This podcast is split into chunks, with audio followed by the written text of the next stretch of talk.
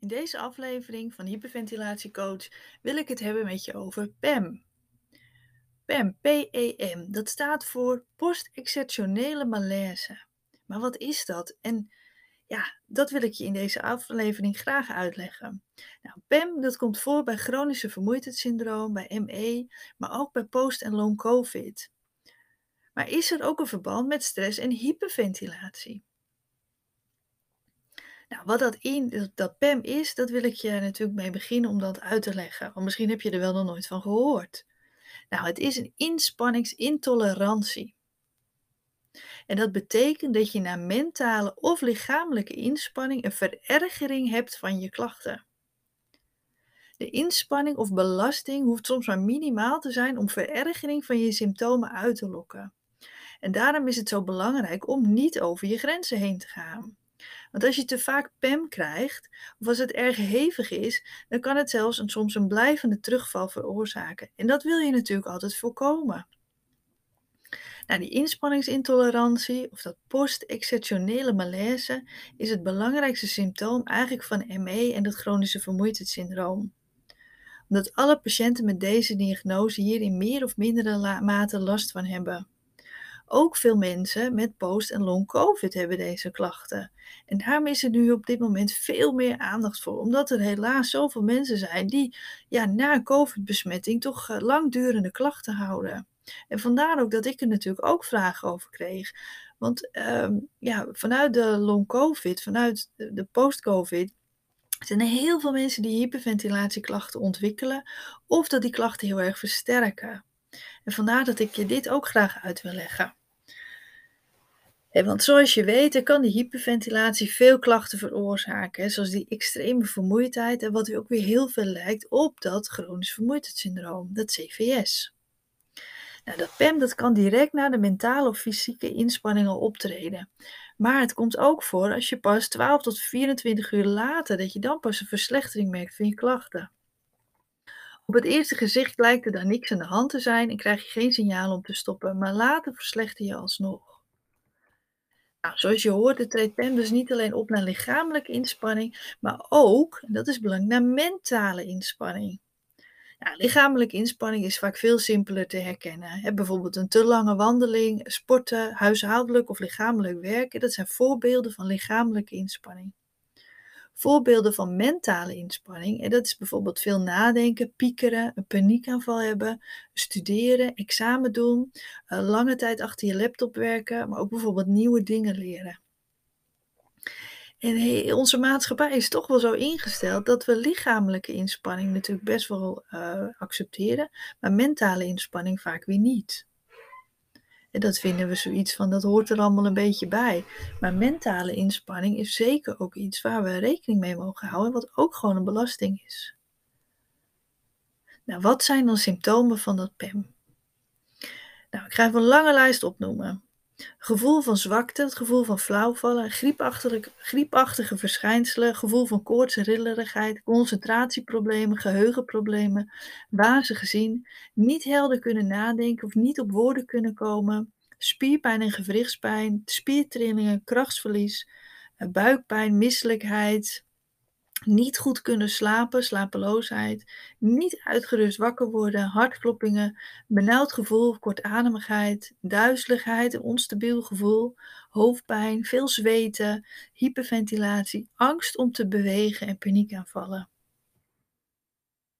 Nou, zoals je merkt, als je dit lijstje natuurlijk zo hoort, zijn er heel veel klachten die je ook kunt krijgen door de hyperventilatie. Dus wat is nou dat verband met elkaar? Nou, als wij stress ervaren, dan maakt je lichaam die stresshormonen aan, waardoor je zich klaarmaakt om te vluchten of te vechten. Ja, super handig natuurlijk bij die acute stress. Maar als we langere tijd dus chronische stress hebben, dan kan er een onbalans in je lichaam ontstaan.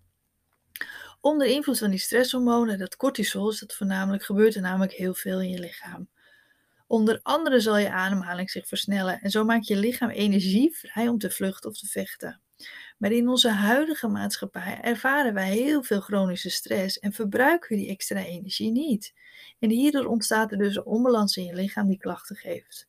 En vermoeidheid is daar één van de vele klachten van. Nou, als je last hebt van long COVID, chronisch vermoeidheidssyndroom of ME, dan kan de stress dus je klachten flink versterken, maar ook dus die PEM-klachten. Want chronisch ziek zijn is ook stress voor ons systeem. En niet alleen chronisch ziek zijn, maar ook gewoon ziek zijn. Het lichamelijke ziek zijn, maar ook mentaal. Het is gewoonweg natuurlijk absoluut niet leuk om je zo te voelen. En hierdoor zal je je tegen willen verzetten. Maar ook het onbegrip uit je omgeving zal stress kunnen geven. En dan heb ik het natuurlijk nog niet eens over de financiële, sociale en andere gevolgen die ziek zijn met zich meebrengt. Ziek zijn is gewoon heel zwaar voor ons. Het is gewoon best wel veel stress. Wetenschappers uit Florida die hebben onder leiding van een bekende onderzoekster, Nancy Klimas, namelijk als eerste geprobeerd een verband te leggen tussen die PEM-klachten en het cortisolniveau. En cortisol is wat ik al zei, is een stresshormoon dat wordt aangemaakt in je bijnierschors en dat komt vrij bij elke vorm van stress, zowel lichamelijk als mentale. Vandaar dat we het een stresshormoon noemen. Cortisol speelt een belangrijke rol bij het ontwaken, dus het wakker worden, en is een aanwijzing voor de hormonale ontregeling. En dat merk je bijvoorbeeld dat je rond je menstruatie of door de overgang meer klachten hebt. Deze ontregeling is ook van invloed op het ervaren van vermoeidheid en is een graadmeter voor het functioneren van de HPA-as. Nou, dat is een moeilijk, moeilijk uh, term. Hè. Dat heeft met de hypothalamus-hypofyse bijnieras te maken. Dat is eigenlijk gewoon je stresssysteem. En die HPA-as die speelt een belangrijke rol in hoe je reageert op stress. Vreemd genoeg is, zoals gezegd, een mogelijk verband tussen cortisol en die PEM-klachten nog niet eerder onderzocht. In het onderzoek, hebben ze onderzocht of cortisol invloed heeft op hoe je je voelt. En de conclusie was dat hoe meer iemand dacht zelf invloed te kunnen hebben op het stressniveau, hoe minder last die ze hadden van de PEM-klachten. Zij concludeerden hieruit dat stressmanagement een positieve invloed kan hebben op deze klachten en dat het aanleren van techniek om stress te vermijden dus zinvol kan zijn. Maar ja, dat onderzoek is slechts een momentopname. Het is nog niet duidelijk of effecten van stressmanagement ook opgaat voor de langere termijn. En ook kwam in het onderzoek niet duidelijk naar voren welke methode om stress te vermijden het beste was. Ja, we weten natuurlijk allemaal dat veel stress over je grenzen gaan klachten doet versterken. En dat we met ontspanning en vooral het leren herkennen van je grenzen, dat je je vaak beter gaat voelen. Helaas is het natuurlijk niet altijd zo simpel. Want je grenzen herkennen, maar vooral respecteren en daarna handelen, dat is natuurlijk altijd nog wel een dingetje. Want zolang we onze eigen en de stem van de omgeving horen dat je je niet zo moet aanstellen, Iedereen is wel eens een keertje moe. Ja, kom op, je moet even doorbijten. Als je niks doet, dan word je ook niet beter. al die zinnetjes die je heel vaak wel gehoord hebt. Dat is het respecteren van je eigen grenzen, wordt daarmee vaak een hele uitdaging. Wat ook schijnt te helpen is het zogenaamde pacing. En pacing is een manier die veel en succesvol wordt ingezet bij deze klachten, maar ook bij hyperventilatieklachten. Het is geen therapie, maar een zelfhulpstrategie.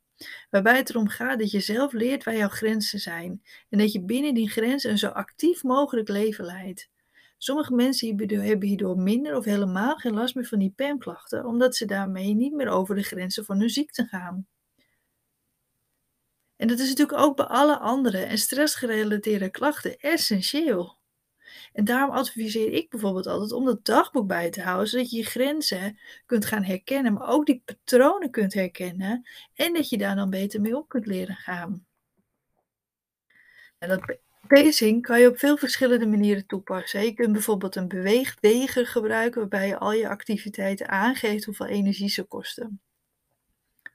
Hierdoor kon je van tevoren proberen je dag te plannen zonder dat je te veel doet. Maar ja, let wel op, je klachten kunnen van dag tot dag sterk wisselen.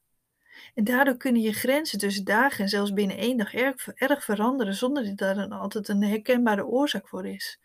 Het is daarom zeker in het begin vaak heel lastig om dit te herkennen voor jezelf. want eh, de invloed, er zijn natuurlijk heel veel dingen die invloed kunnen hebben. Uh, het weer, de warmte, de kou, um, storm, Maar ook je hormonen, wat je eet, wat wat je omgeving doet, eh, of je druk hebt op je werk, eh, andere externe factoren, die hebben allemaal invloed op hoe je je voelt. En door dat gewoon inzichtelijk te maken voor jezelf, door bijvoorbeeld een dagboek bij te houden, kan je er heel veel uithalen.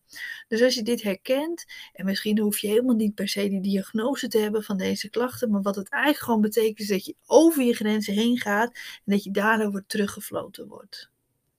En dat zal je zeker herkennen, want dat hebben we niet alleen als je een diagnose van een chronisch vermoeidheidssyndroom hebt bijvoorbeeld, maar ook met hyperventilatie, burn-out klachten en andere stressgerelateerde klachten is het heel herkenbaar. Dus leer van je grenzen, accepteer je grenzen, respecteer ze en doe vooral, ja, wees vooral heel erg lief voor jezelf, waardoor je dat gaat, uh, waardoor je je gewoon veel beter gaat voelen.